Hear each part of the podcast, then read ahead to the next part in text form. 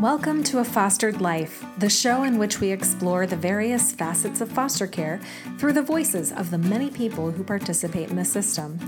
I'm your host, Christy Tennant Krispin, and this is episode 22. It's still June, the month when many families celebrate Father's Day, and in today's episode, we're focusing specifically on the role of foster fathers. My guest, Jason Johnson, is a writer and speaker who encourages families and equips churches in their foster care and adoption journeys. Jason is the director of church ministry initiatives with Christian Alliance for Orphans, where he speaks and teaches at churches, conferences, forums, and workshops, as well as encouraging families that are in the trenches and those who are considering getting involved. Jason and his wife Emily live in Texas with their daughters, and he's authored three books, with one more coming hopefully at the end of the year. We're going to talk about that in a second. But his books that are out right now are Reframing Foster Care, Everyone Can Do Something, and All in Orphan Care. He also blogs regularly at jasonjohnsonblog.com, and I really recommend that you start following that blog if you aren't already.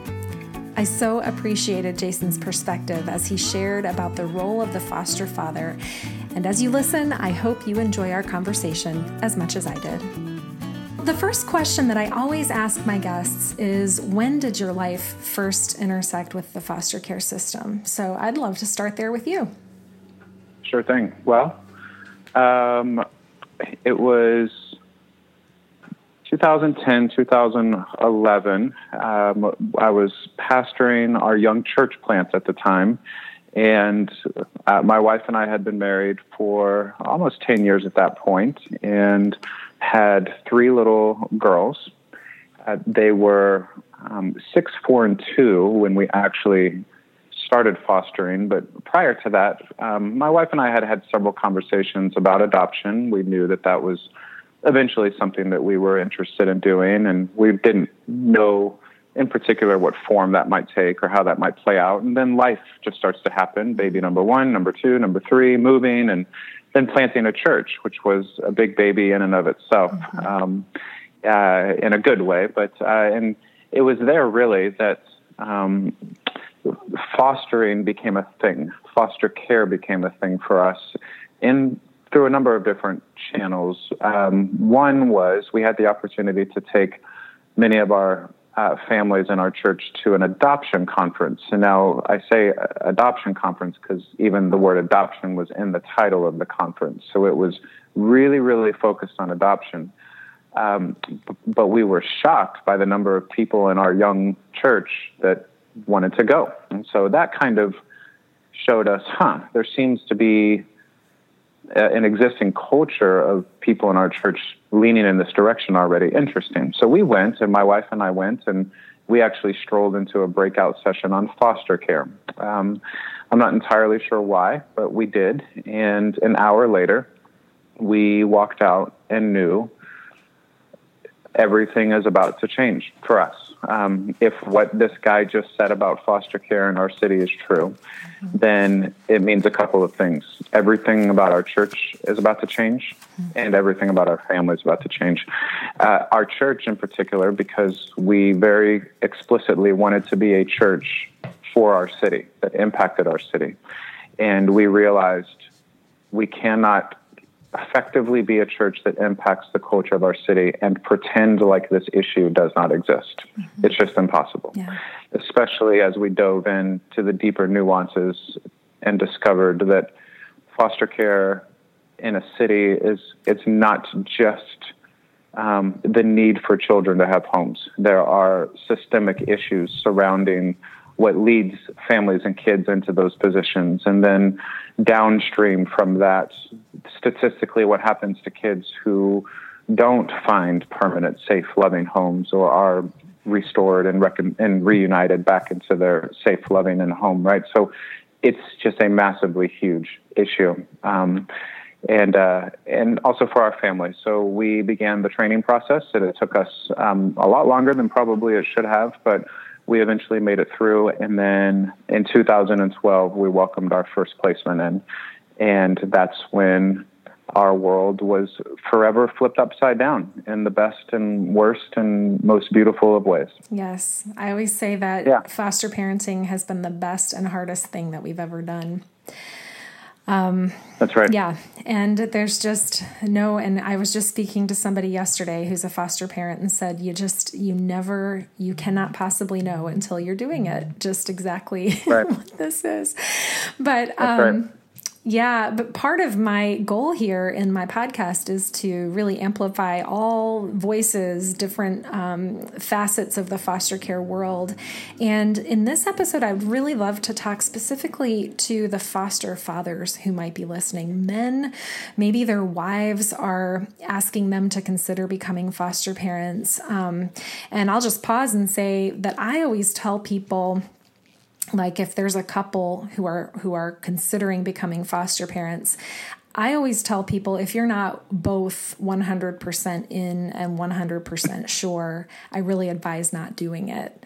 Um, mm-hmm. And um, because I know a lot of times, and not all the time, but a lot of times, uh, a woman, a, a, mother will get a vision for this, and then it might take some time. At least in that's my in my experience, that's um, what I've seen. Where maybe it takes them some time to, you know, um, get their husbands as on board. So I'd love to hear you talk a little bit about, um, well, maybe something of that. Would you share? Do you share that? Is that your perspective too, in terms of both people in the couple needing to be all in? Yeah, that's a great question. And actually, um, I, am I'm, I'm actually in the middle of of writing a book slash study just for dads. Mm. Um, so I love this topic. There's a there's an endless amount of resources, opportunities to connect, be encouraged, supported out there for uh, moms, which is good and necessary and right. And there's a disproportionate amount of resources out there specifically for the dads, and not just the dads who are already involved, but um, even even the dads or the husbands who are in the midst of conversations with their wives, and maybe they're not quite where their wife is on it yet, mm-hmm, right? Mm-hmm. And what counsel are they receiving, and what encouragement are they receiving? To to think about this and to pray about this and to to take steps forward. So, um, absolutely, uh, it's imperative that a husband and a wife are.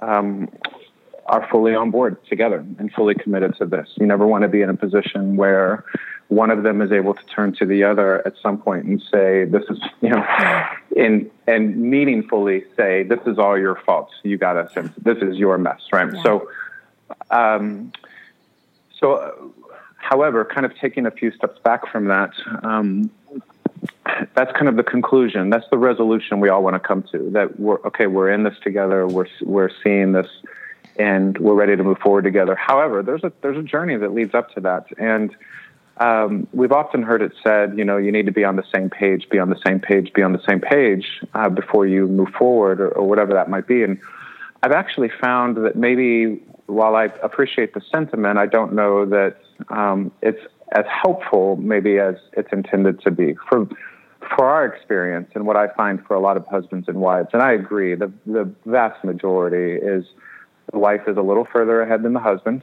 Um, and it's not always the case, but definitely most of the time. And um, and and it's kind of presumed that you know uh, the the wife has figured things out um, and the husband just you know he's slower to figure things out, or he'll he'll right. There's something maybe that's not quite clicking for him, and we need to fix that. Mm-hmm. Um, and and so for me, what I found is a couple of things. Number one, there's a lot of pressure to be on the quote same page before you move forward. And what I found in our marriage of uh, 18 years next week mm-hmm. is um, we're not always on the same page with things. Right. Um, and that shouldn't prevent us from moving forward.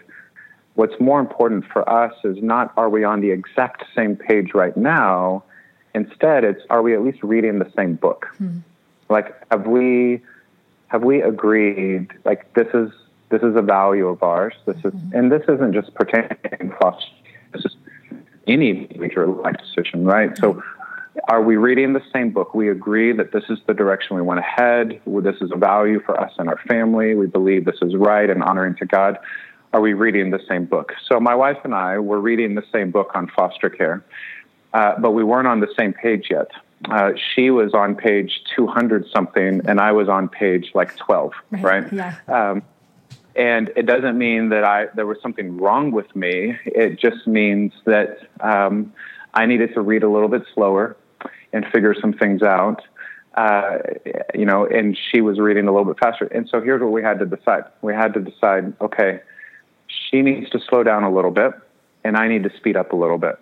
And eventually, we're going to land on the same page. Mm-hmm. And what that meant before we say, okay, we're I think, yeah, we're ready. Like we, we're fully bought in equally. This is both of us.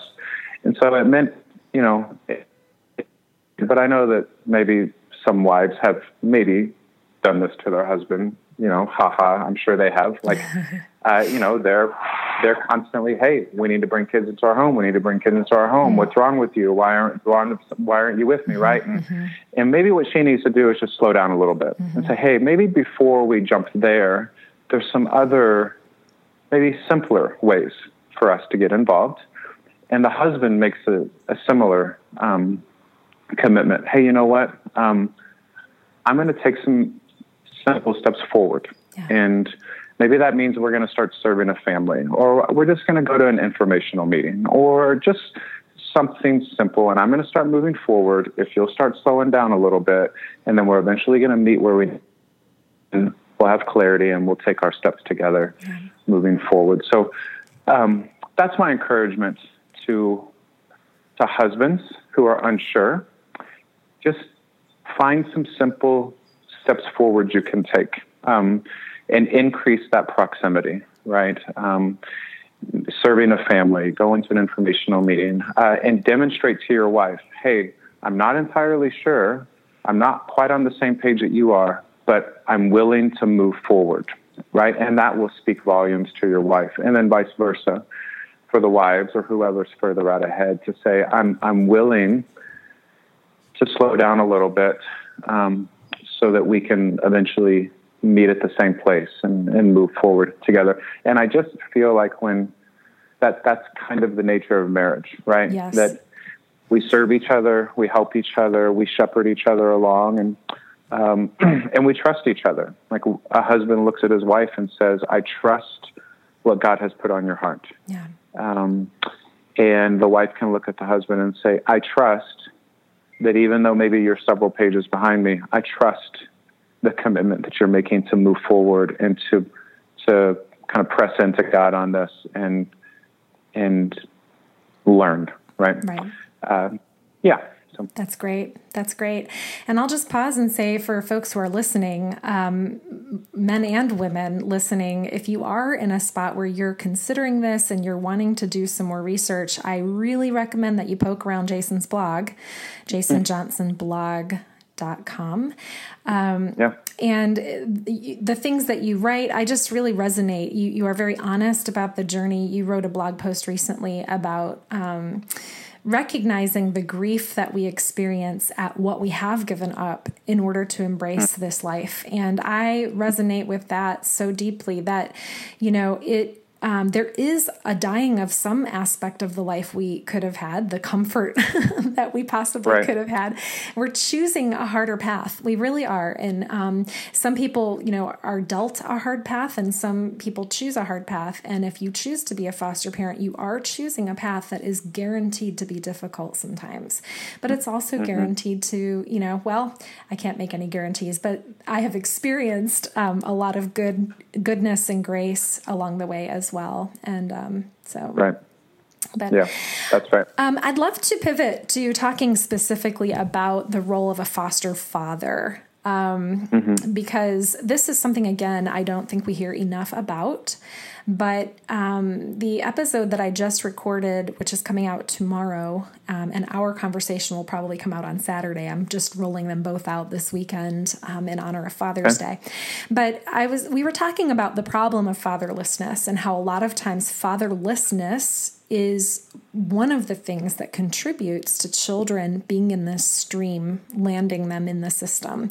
And that's a whole big conversation, but just this idea of fatherlessness. So so then you're the one who receives a child into your home and suddenly you are the father in their life. And we've had several children, I mean a number of children in our home where my husband was the first man um, well, a first father, aside from maybe a boyfriend of their mom who had come and gone or something. So you're stepping into a role that's pretty sacred and has and pretty fraught for a lot of kids, whether they've seen you know domestic violence or they have been abused, sexually abused, emotionally abused. Um, even just the neglect or the the emotional abuse of having someone there for a bit and then gone for a bit and then back for a bit and then gone for a bit.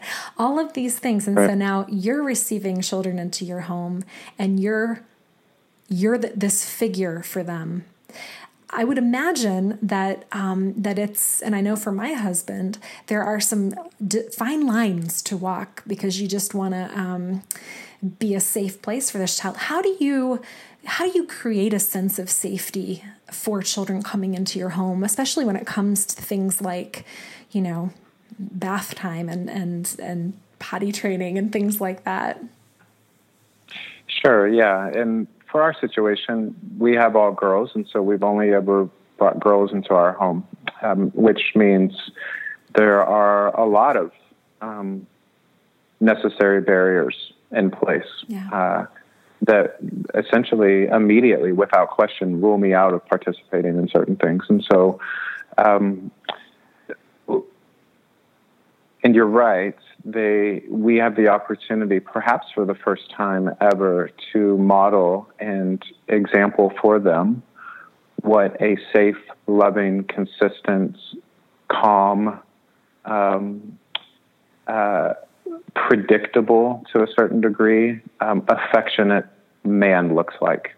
Um, because the world that many of them come from is so unpredictable and not calm and not affectionate. And um, so, for me in, in particular, I found that one of the best ways to demonstrate that level of trust to these girls um, was not necessarily in my direct interface with them, although of course I did directly interface with them, but it was through allowing them to see how I loved my daughters and how I loved my wife and how I treated them. Mm.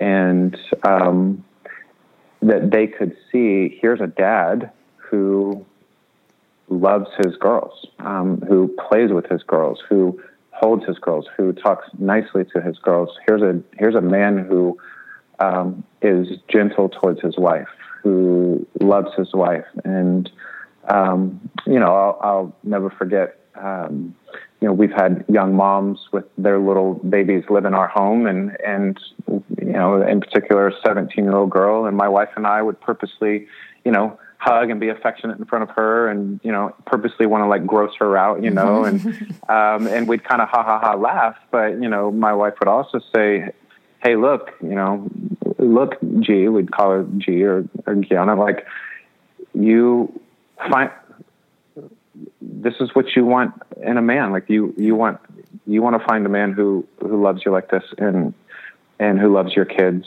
Um, she now has three. Uh, mm-hmm. Right. So just modeling that, um, a sense of security. So I, I find that for many men, one of the hesitations and I could, I totally could relate to this. One of the hesitations in getting involved in the first place, and one of the things that kind of kept me from maybe quote unquote reading a little faster and getting on the same page as my wife was this this inherent kind of intrinsic need my family. Can you say that again? Things. You just cut out for a minute. You said the oh, intrinsic oh, need. That's okay. Yeah so for me early on, and probably one of the things which prevented me from quote unquote being on the same page as my wife faster was this I felt this inherent kind of intrinsic need to protect my family, right. to protect my daughter, to protect mm-hmm. my home. And um, I had to come to terms with the fact that that's a God given thing, I think, for men and for husbands and dads. I, I, want to protect and provide for my home. And now here I am being confronted with something that, that is hard and difficult that we that we're being asked to bring into our home, and that is so counterintuitive to this feeling of I want to protect. Um, and so I'll never forget going to our very first orientation class.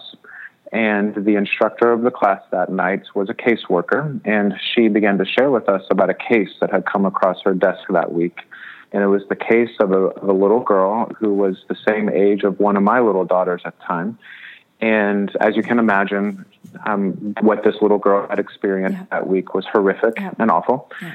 And I found myself sitting there thinking, um, just getting angry, just thinking, why isn't anyone there to protect this little girl? Mm-hmm. And I would give my life to protect my little girl that mm-hmm. same age mm-hmm. from those kinds of things. And why isn't anyone there to protect? And I kept thinking this, and it, is, it was almost as if the heavens opened up, mm-hmm. the Red Sea split, and you know the voice of God says, "Interesting, Jason, that you are so concerned in a good way with protecting your family." And yet you are equally now burdened um, by the fact that no one's there to protect that little girl. Yes. Maybe maybe you should, mm-hmm. right? So my encouragement to a lot of dads and husbands is to take that that sense that that that God given need to protect and expand its application.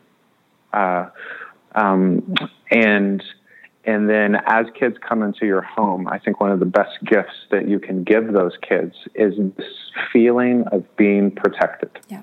Um, and it's just safe, and I don't have to worry about when he comes home, what's he going to be like, right? Yeah. Uh, is it is it going to be a monster who walks in the door? Is he even going to come home? This sense of safety, consistency. That's why I used the word predictability before. Like it sounds boring and monotonous, but gosh, no, just there's a certain rhythm in the home and a certain vibe in the home that the husband can help create that provides this sense of security and safety um, for, for these kids. Yes. So that, that's, that's been our experience and, and most of the things that I've tried to focus on. Yes, yeah. that really resonates with me. And again, in some of the conversations that I've had, especially recently, um, I've had a few conversations with different foster parents who were facing some very challenging circumstances that were kind of a, a, a doorway where they needed to choose either we're going to go all in with this child who we know the road is going to be long and hard because of a lot of the things mm. that they're exhibiting. And, um, or we're going to choose to pass and let you know and and trust that someone else is going to step in. And the question i always come back to is if not us who? If not you who is going to step up for this child? Um, uh, and it, it might not be you. I mean, when I'm speaking to someone, it may you may not be the right one, but it's a good question to ask because every child deserves to have someone who is angry at you know the the things that mm. have happened to them and i had a foster mm. teen once who said to me when i expressed to her how angry i was at some of the things she had been through she said no one's ever been angry for me on this before mm. and it just really meant a lot to her um, mm-hmm. that i was bearing that with her so i think we need to let that drive us right that passion just like you right. said so um, right one of the listeners that I have who's who's also become a friend um, that I invited to send in some questions for you. He was really interested to hear what you would say about community for men who are foster fathers, and um, specifically, I, I know a couple of of men who are specifically doing things for fathers. I know that there is the offshoot of the Refresh Conference, the road trip. Um, group. Right. Yeah. But I don't know a lot beyond that. And um and and I wonder how you have viewed or how you've handled uh, support for foster dads. Um, what are some of the topics that they need to be discussing in their in their groups when they meet up on Zoom or when they you know get together? Um, how do you view specifically community and support for foster dads? Yeah, that's a great question. So um, by and large, and I think most people know this to a certain degree, that um, uh, men connect and relate better together um, through activity. Uh, doing things together, which is why uh, those guys that you referenced, who I know started the, the road trip, um, the, the camping trip, and the hiking trip in Colorado. It's, we're going to go do some stuff together, and that's going to create a bond and a trust that will allow us to then sit in circles and be vulnerable with each other. So um, there also tends to sometimes be, I wouldn't say stigma, but um, the idea of quote unquote support group uh, can sometimes lead, especially men, to feel like that sounds that sounds weird. I don't want to go right like touchy feely, you know, kind of get in touch yeah, with your, like, your feelings. right, right. And I was actually on on a um, on a webinar call yesterday with um, a trainer from a very from a from an organization based out of Atlanta. They do uh, wraparound care community training all around the country. And she said that they've even started to not use that word support group mm-hmm. and just try to refer to them as connected groups. Mm-hmm. Um, uh, all that to say, I think that language is important um, in terms of how you connect men. I think activity is important in terms of how you connect men. And as they connect, they um, develop that sense of trust and then the ability to be vulnerable. Um, uh, and so, in terms of topics, and so what does that mean? It might mean that an agency in a local county or even a, a church in a local context um, says, hey, we really want to serve, uniquely serve foster dads and foster and adoptive dads who are in the trenches. Um, I would probably suggest starting with giving them an opportunity to do something together um, and not seeing that as um, unspiritual. Mm-hmm. Um, but seeing it as incredibly essential to forming those trust relationships where guys can then, um, you know, dive in together, yeah. if that makes sense. Yeah. Um, uh, but then in terms of topics, you know, I think um, I, I, like to say that there are there's a couple of categories of people in in the lives of foster and adoptive families. Uh, that are both important. Uh, one category of people is people who love you. And those are the people who say, We want to support you. We love what you're doing. We love you as friends, as family. Um, but they are not always the second category of people, which is people who get you. Um, there's people who love you, and then there's people who get you. And sometimes they can be the same person. Oftentimes they're not. Um, in the sense that, you know, for example, my parents love us and my in laws love us and a lot of our friends love us, but they don't get what it's like mm-hmm. to be in foster parent, mm-hmm. right? So, um, and then there's those rooms of people who get us where we might not even know them. They're total strangers to us. Yeah.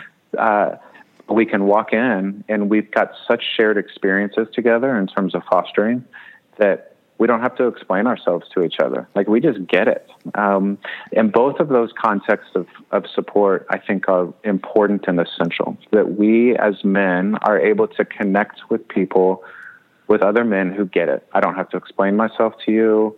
I can say things to you that you I don't have to explain. So, for example, we can create a safe environment where I can come in and say, "I got to tell you guys, I am really not loving biological mom and dad right now. Yeah. Um, and the guys in the group go, yeah, we get it. You don't need to explain. We understand, mm-hmm. right? Mm-hmm. Um, and then creating an environment where you can come in with those things, but you don't leave with those things, right? There, this this time together has been restorative. It's been pointing us back to the gospel. It's been healing. It's been encouraging. It hasn't just been a gripe session or a therapy session where we're all suddenly professional counselors, right? Mm-hmm. No, it's been a it's been a pointing us back to Jesus session and I can come in really struggling and or really angry or really defeated and I can walk out um, encouraged to take my next steps forward. Um, so I think for men, much of it might be um, inherent in kind of the cultural narrative for men is this need to perform, this need to produce outcomes, this need to uh, prove worth by what you're capable of doing. and that means you get the promotion, you get the, the bonus, you get the new title, the job increase, the status, the power, all of that. And in the foster care world, um, and in most other spheres of life as well, we have almost zero ability to control outcomes. Yeah. Uh, and one of the most encouraging messages for me, and I find for other men, is the freedom, the freedom to simply be faithful to what God has called us to do and to trust Him with the outcomes and to not tie our identity or our worth to those outcomes. Um, and so I go back to Hebrews 11, for example, where the first part says that by faith, some people saw the Red Sea split and the walls of Jericho fall. Those are that's a really victorious outcome, right? Everybody wants to see that. And then the end of Hebrews 11 says that some people by faith were were sawn in half and they were stoned to death and they were left in caves and holes in the ground, destitute, wandering, right? And we go, ooh, I don't. That's not the outcome of faith that I want. And and then in the end, it says all of them were commended for their faith. Mm-hmm. Um, in essence, saying, look, same faith, entirely different outcomes. Yeah. Uh, and so there's going to be times when faith, living by faith, we will see the walls of Jericho fall in the, these kids and families' lives. Uh, there are also going to be times on this journey when, by faith, we feel like we're being stoned to death. Yeah. And God looks at all of that and says, Well done, mm. well done, good and faithful servant. Um, and so he's far less concerned with the outcomes that we can produce, far more concerned with our willingness to be faithful and to trust him. It doesn't mean we don't fight hard. It doesn't mean we don't advocate. It just means that we don't buy into the cultural narrative, which says your value and your worth are determined by what you're capable of producing and the outcomes that you're able to achieve. Mm. Um, so I just think we point, we continually point men back to the gospel. We encourage them to serve and love their wives well, create margin uh, for her and for them, uh, to continue to serve and love other kids in their home well, biological kids, um, and to create that sense of security and stability uh, for these kids that they're bringing into their home. That is so good, Jason. That is just fantastic yeah. um, perspective. And um, you mentioned the the several times in this conversation. You've mentioned the power of modeling how you love your wife, how you love your children, mm-hmm. and um, there is a stream of foster parenting that um, where that's harder, and it is the single foster parent. And mm. I um, I wonder what advice or encouragement you have for single foster parents, um, uh, specifically single men who are fostering, um, I have mm. a friend, one of the friends who was who had asked me to have you on, is a single foster father. He only takes um, older boys and uh, teenagers, and um, he he devotes himself to these young men. But I know that for him, it has been a very lonely journey, and I wonder what kind of encouragement you give to single men who are fostering.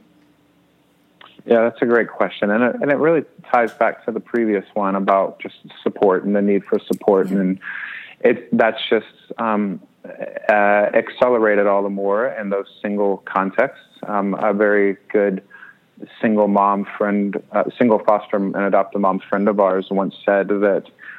Um, uh, in part, her singleness is a gift because it reminds her daily of her need for community around her. Mm. Um, and where, you know, I, I can listen to that and think, wow, I don't know that I am necessarily in that position of needing to be reminded daily of my need for community around me, like she is, right? right? Um, right.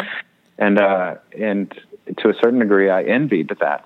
Um, and uh, so it's it's a constant daily reminder of your need that I need to have good community of people around me, yes. um, and I need to press into that, and that I can't do this alone. And and when we talk about community and support and um, you know, sometimes we feel like I don't know if I really need that kind of support. I don't know if I really need that kind of community around me. Um, and I like to, especially in these single contexts, remind people of of the multifaceted dynamics of having that support around you. Um, obviously, the primary benefit is that you, as a single foster parent or even a married foster family, uh, are are loved and supported by people. Um, that would be the primary benefit, but there's these secondary and tertiary benefits to it as well uh, that are bigger than just us, right? right? So it's not just about do we need it. It's also about do they need it? Do they need for me to need them, hmm. right? Mm, uh, which is good. a slightly more complicated question, yes. but here's what I mean by that is is when we say, you know what, I'm good, I don't I don't need anybody, then we effectively cut off um, other parts of the body from being able to perform their functions as other parts of the body. We say, I'm an I'm, I'm an ear, I'm good, I'm fine, I don't need that eye or that toe or that hand, yeah. right? And when I read scripture, I see that that is a that's a fracturing of the way the body was intended to work. Um, and so it's not just about me; it's also about me creating space for you to be the best part of the body that you can possibly be. Um, so there's that element that we, as foster parents, single or married, frankly, have the opportunity to serve other people by allowing them to serve. Yes. Uh, and a, a, secondary and kind of tertiary benefit of that is this um, it brings them a little closer to foster care. And so we are creating space to increase proximity for them.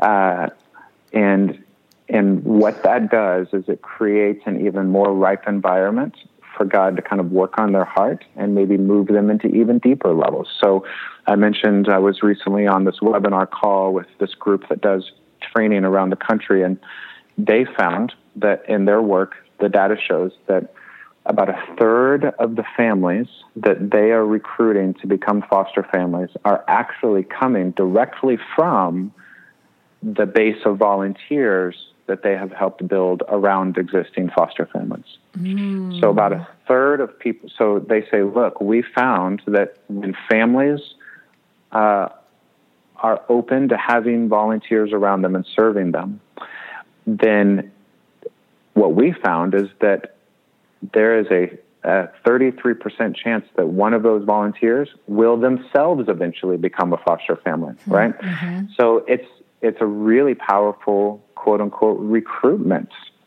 on ramp yes. for new families. That is, uh, and then yeah. and then they show data based on their work that something like ninety percent of families who have a care community around them who have said yes to I need the support of people around me. Ninety percent of them uh, move on past their first year of fostering, and statistically, nationally, I think it's something like 50% of foster families quit after their first year. Yes. And what data is now showing is, well, unless they've got really good support around them. So right. it increases retention. So single, I think it's just on steroids, yes. right? It's mm-hmm. just this, like my friend said, it's this daily reminder that I'm in absolute desperate need of the supportive community around me. But then what a gift they're giving to those people who are serving. They're bringing them a little closer. They're creating an environment where they can be the ear or the eye or the hand. And they're also increasing the likelihood that that person might end up one day getting even more deeply involved in foster care um, than maybe they would have had I not given them the opportunity to be around us. Yes, that is such important per- perspective, and I really appreciate you saying that. I think it it's so true. It's so true, and um, we kind of lower lower the veil in some ways the mystery that a lot of people have. They, are right. curious but foster care just seems like and that's how it was for me. It seemed like this i was very curious and i was committed to it but um, also i didn't i didn't know what went on in foster care. And um, so being able to invite people into that journey and let them experience it with you is really giving them a gift. So mm. um, yeah one of the things that I am increasingly aware of and passionate about the longer I've been involved with foster care and adoption is um, is family preservation and efforts to help with reunification. Um, as a new foster parent, reunification was something I was uh, I would have said um, I'm okay with um, or I understand that my role is to support reunification and I could repeat the script, but I didn't have a passion for it. But now that I'm years in and, and downstream of all of the, you know, the things that go along with it, it's just become more and more um, something that's on my radar. And a question that I have for you and for a lot of foster families listening is um, Have you had an opportunity to to get to know any of the fathers of the children that you've had in care over the years?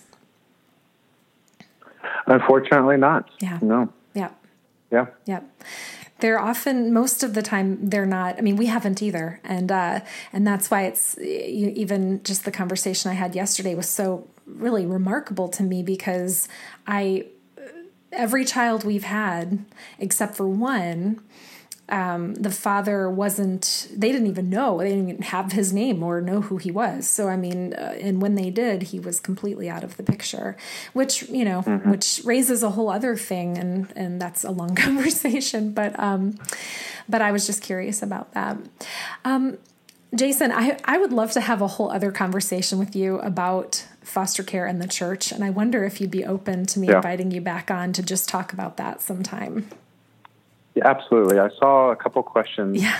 related to that and thought that's a whole that's an eight hour it workshop. Is. It is, and in fact, eh, we right. might just send people to your your resources online. And, and once again, I'll put a pitch in for your books and things. But I do think that you know having these conversations on different platforms, you know, is a way to continue spreading this this conversation, this idea, and for people listening who are in that space. Not all my listeners are. I have a lot of listeners who are from outside of the church, um, but I would love mm-hmm. to have you come back on um, and just do a whole a whole conversation on that, especially for people who are wanting to start something at their church. So um, I'm going to be reaching out to you again about that, but. The last question that I have for you is one that um, that one of my listeners asked, but it's also something that I am constantly wrestling with, and it's the question that every foster parent gets multiple times. Not the question, but the statement, where people tell us things like, "You are such a saint for doing this." Um, mm-hmm. You are a real hero. It takes a special kind of person with a special calling to do this. Um, I admire you so much. I could never do what you're doing, all of the above. H- what are some of the ways that you have learned over the years to respond to those kinds of comments? Yeah, that's a that's a great question, and it's one that everyone in this space will encounter at some point. If it's the well-meaning person at church or the checkout person at the grocery store, whatever it might be. Um, I try to encourage families to put themselves in the mind, the mindset of the person who's saying those things, and to do it uh, in a way that maybe shifts certain biases or assumptions. It's often assumed that that person is saying those things to create distance for themselves. Like that's a special thing for special people that you do, and um, this is a way for me to kind of push my myself out of any responsibility to do it. Um, and uh, and I, I try to kind of think of it as actually what I hear is someone who doesn't have a right perspective of themselves. Mm. Um, it's not that they have a flawed perspective of me, it's that they don't have a right perspective of themselves. Uh, for the most part, I believe that people, when they look at hard things um, and they assess their involvement or not and what it might cost and what it'll take, they determine I don't have what it takes to do that. Um, I don't have what it takes to really make a difference. I don't really have what it takes to sacrifice like that. I don't have what it takes to love like that. And so, for the most part, I try to view these statements you're amazing, you're awesome, you're wonderful, you're a hero, you're so special through the lens of this is coming from someone who who thinks I don't have what it takes to do that um, and I and and I want to kind of help them create a grid for how to deal with that, because frankly, nobody has what it takes right. to fully do this, right? right? Mm-hmm. Um, so it's not that somehow we've arrived and you haven't. It's no, we're all in the same boat. We've just learned how to have a, re- a different relationship Mm-hmm. with the fact that we don't have what it takes. Yeah. We've learned I don't have what it takes, but I'm not going to let that stop me. Mm-hmm. Um, they they're not there yet, and so we can. So they're doing their best. I try to give them the benefit of the doubt. They're doing their best to put words to something that they don't fully understand. Um, and uh, I'll, I'll try to do this very, very briefly. But one of my favorite research studies done years ago by a PhD student at a uh, Ivy League school is was a study done on what is called the curse of knowledge. And the curse of knowledge basically says once you know something, it's almost impossible to put yourself in the mindset of someone who doesn't know it. So it's what I tell people that's this is what would make me a really really bad kindergarten teacher because I know one plus one equals two, and I don't really want to have to spend a lot of time explaining it to someone. Why don't you understand? one plus one equals two. What's so hard about that, right? so it takes a very unique, gentle, loving person to be a kindergarten teacher because they know how to uh, navigate through that curse of knowledge, right? Uh, but we've all experienced it. We've sat in doctors' offices and they they rattle off things, and we literally have no idea what they're talking about. So we've been victims of the curse of knowledge because the doctor knows they know it in their head, and they're not um, they're not putting themselves in our mindset, understanding we don't know what they're talking about. So the solution. So the study they did is they put two rows of people on each side of a table. One side had headphones, and they had songs playing in their headphones. And their task was to tap on the table so that the person across from them could guess what song they were listening to in their headphones. Um, you know, like Star Spangled Banner and Happy Birthday, very well known songs. At the beginning of the study, the, the tappers the people who could hear the songs were told to guess how many songs do you think you and your partner will correctly identify and they said like 50% of the songs. Uh, and then the result of the study was that only 2.5% of the songs were correctly identified. And so the, the, the purpose was this is that we typically think we're better tappers than we actually are.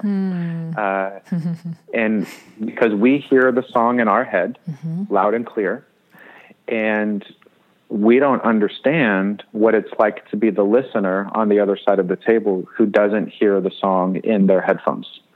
And we think if we can just tap it out, then they'll get it, right?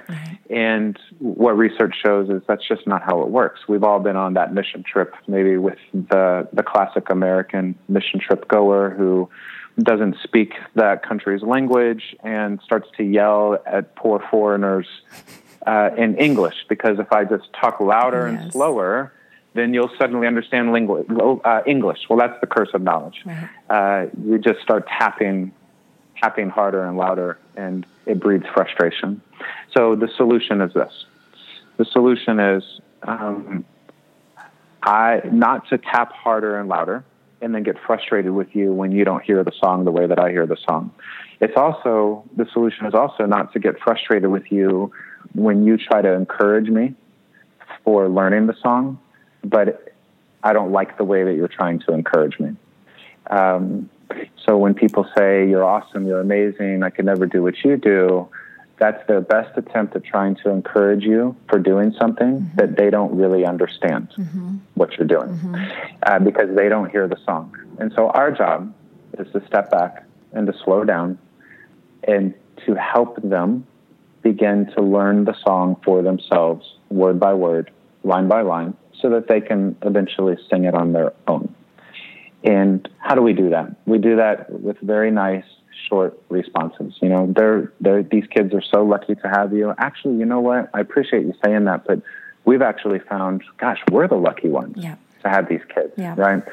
Um, I could never do what you do. I, you know what? I used to think that too. I used to think that I could never do this. And then, and then here's what happened. And I realized, oh, I actually, maybe I can do something, right? Right. So I think it's just really good practice for foster families to sit down, maybe even with other foster families, and kind of come up with a list of, of potential things that people could say, and then kind of almost script out and practice Yep. how you would respond in a helpful way that begins to put words in their head to the song that you already know and you really, really want them to learn. Right. That's really good.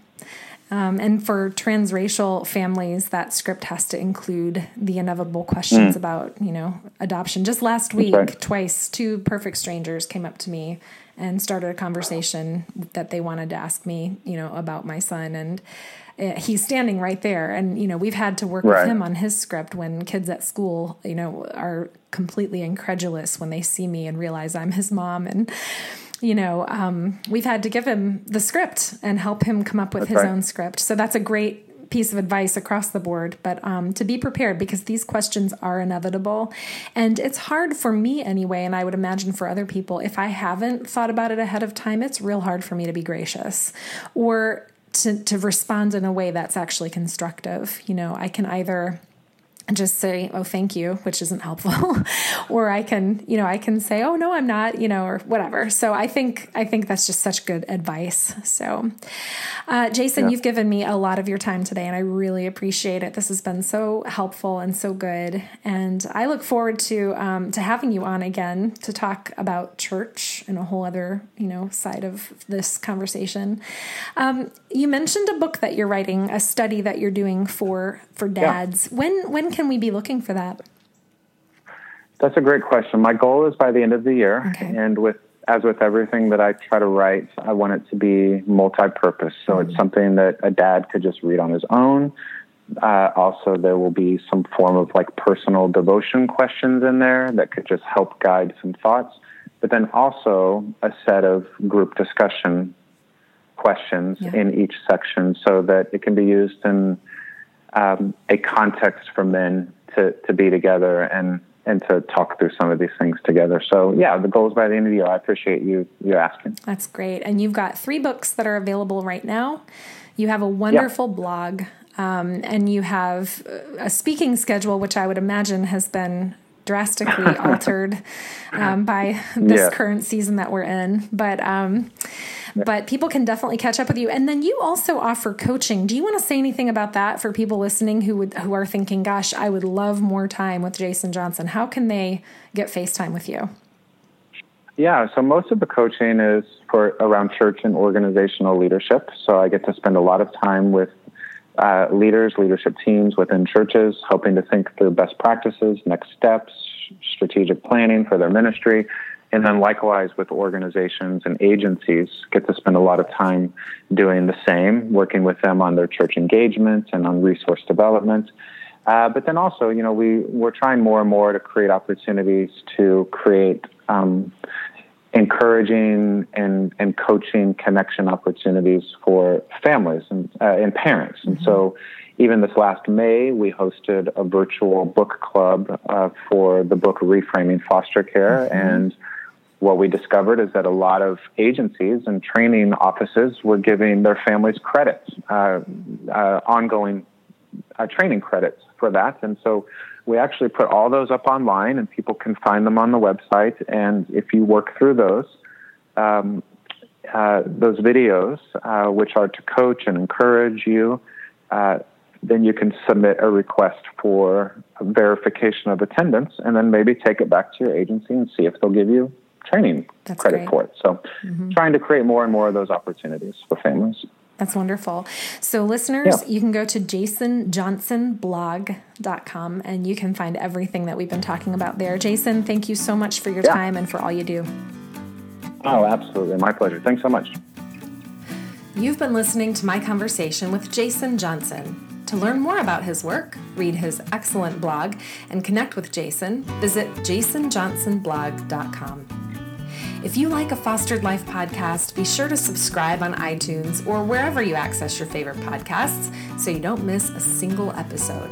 And if you are enjoying this resource, please consider becoming a patron of A Fostered Life at patreon.com slash a fostered life. For more information and resources for foster parents, visit afosteredlife.com where you'll find blog posts, recommended reading, YouTube videos, and social media links, all designed to help foster parents feel more equipped for their foster care journey. If you're a foster parent who is feeling like you're out there on your own, consider joining the Flourishing Foster Parent, a community designed to encourage, equip, and connect foster parents. You can find info on the flourishing foster parent at afosteredlife.com slash FFP. It's my prayer that no foster parent ever feels like they're going at it alone. One more thing. If you're enjoying this podcast, please take a moment to rate A Fostered Life on iTunes. It would help me out so much. Thanks for listening, and thanks for caring about foster care.